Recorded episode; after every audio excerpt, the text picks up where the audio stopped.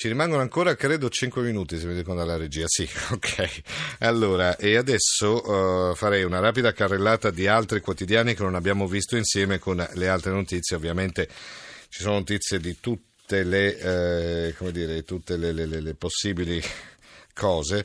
E allora, eh, Gazzetta di Reggio, ehm, lo accusano di una truffa al gratta e vince, si parla di un tabaccaio di, eh, di Rolo, ma eh, in grande rilievo c'è la morte di un diciassettenne eh, che eh, è morto mentre andava a scuola, poi ancora la Gazzetta di Mantova, il um, tabaccaio, una denuncia uh, che è stata fatta un tabaccaio che intascava invece i gratta e vinci, ma c'è grande risalto su un pronto soccorso, uh, pronto soccorso fa il pieno, freddo influenza, barelle esaurite, ambulanze in coda, questo sulla Gazzetta di Mantova per quanto riguarda appunto il freddo e quelle che sono le malattie stagionali, poi il um, mattino di Padova Maniero fa trovare il suo tesoro, sequestro di beni per 17 milioni, arrestati il cognato e un consulente. Questo è il titolo uh, più grande sul mattino uh, di Padova.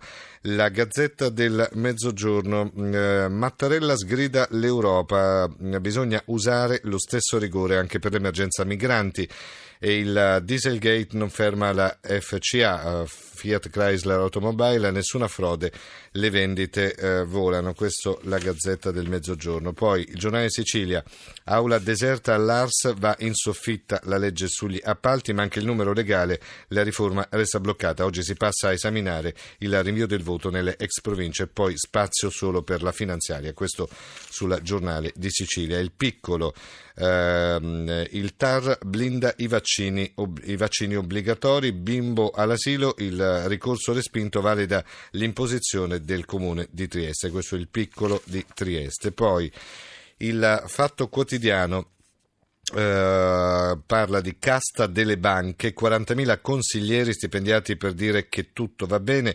In Italia, dice il Fatto Quotidiano, ci sono 654 istituti di credito, ognuno con un consiglio di amministrazione e uno per i sindaci, i cui membri sono stati pagati fino a 5.000 euro all'ora, mentre le sofferenze aumentavano. Questo il uh, titolo, dire, più evidente sul fatto quotidiano di oggi. E poi Italia Oggi, insegnanti pagati per formarsi, i docenti saranno assunti dopo aver superato due esami scritti e un orale, poi tre anni di tirocinio nei quali faranno anche le sostituzioni dei colleghi assenti e questo per quanto riguarda la scuola. E poi ancora il dubbio, altro quotidiano che...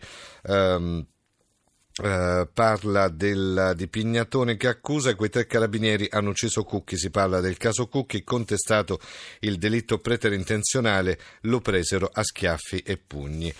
E poi ancora uh, l'Osservatore Romano, il uh, giornale della, diciamo del, della CEI, uh, che mette invece in, in, evidenza sulla prima pagina molti argomenti esteri.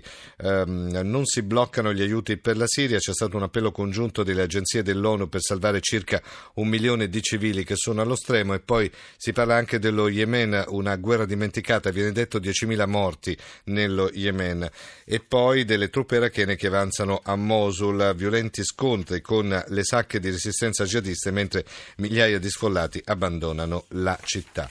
E poi ancora l'unità Cucchi, la verità non più nascosta. Per i PM la morte di Stefano Cucchi è stata un omicidio colpito con schiaffi, pugni e calci dai carabinieri, lesioni risultate poi decisive per il decesso a causa eh, della negligenza. È tutto, io vi saluto, vi ringrazio adesso il GR1, ringraziamo Gianni Grimaldi per la regia, Emiliano Tocini alla console, Giorgio Allegretti, Carmelo Lazzaro e Giovanni Sperandeo in redazione. Da Lorenzo Opici a tutti grazie per l'attenzione, buonanotte adesso Monica Giunchiglia, il GR1 delle due. Vi ricordo il sito web eh, tra poco in edicola chiocciolarai.it. Grazie ancora a tutti, buonanotte.